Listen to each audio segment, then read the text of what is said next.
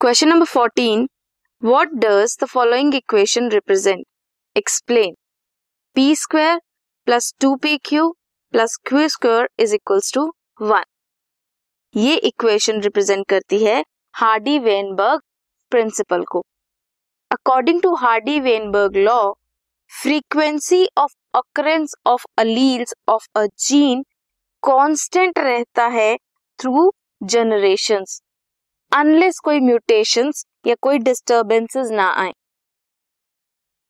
They are introduced in a population p square plus two p q plus q square is equals to one p and q represent करता है individual frequency in a diploid p and q क्या करता है? Frequency of allele A is of p and small a is of q sum total of all allelic frequency is 1 frequency of genotype capital A capital A is p square and that of small a small a is q square.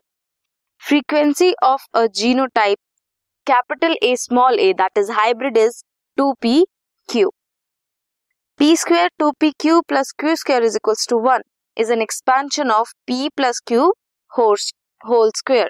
This was question number 14 this podcast is brought you by Hubhopper शिक्षा अभियान अगर आपको ये podcast पसंद आया तो please like share और subscribe करें और वीडियो क्लासेस के लिए शिक्षा अभियान के यूट्यूब चैनल पर जाएँ।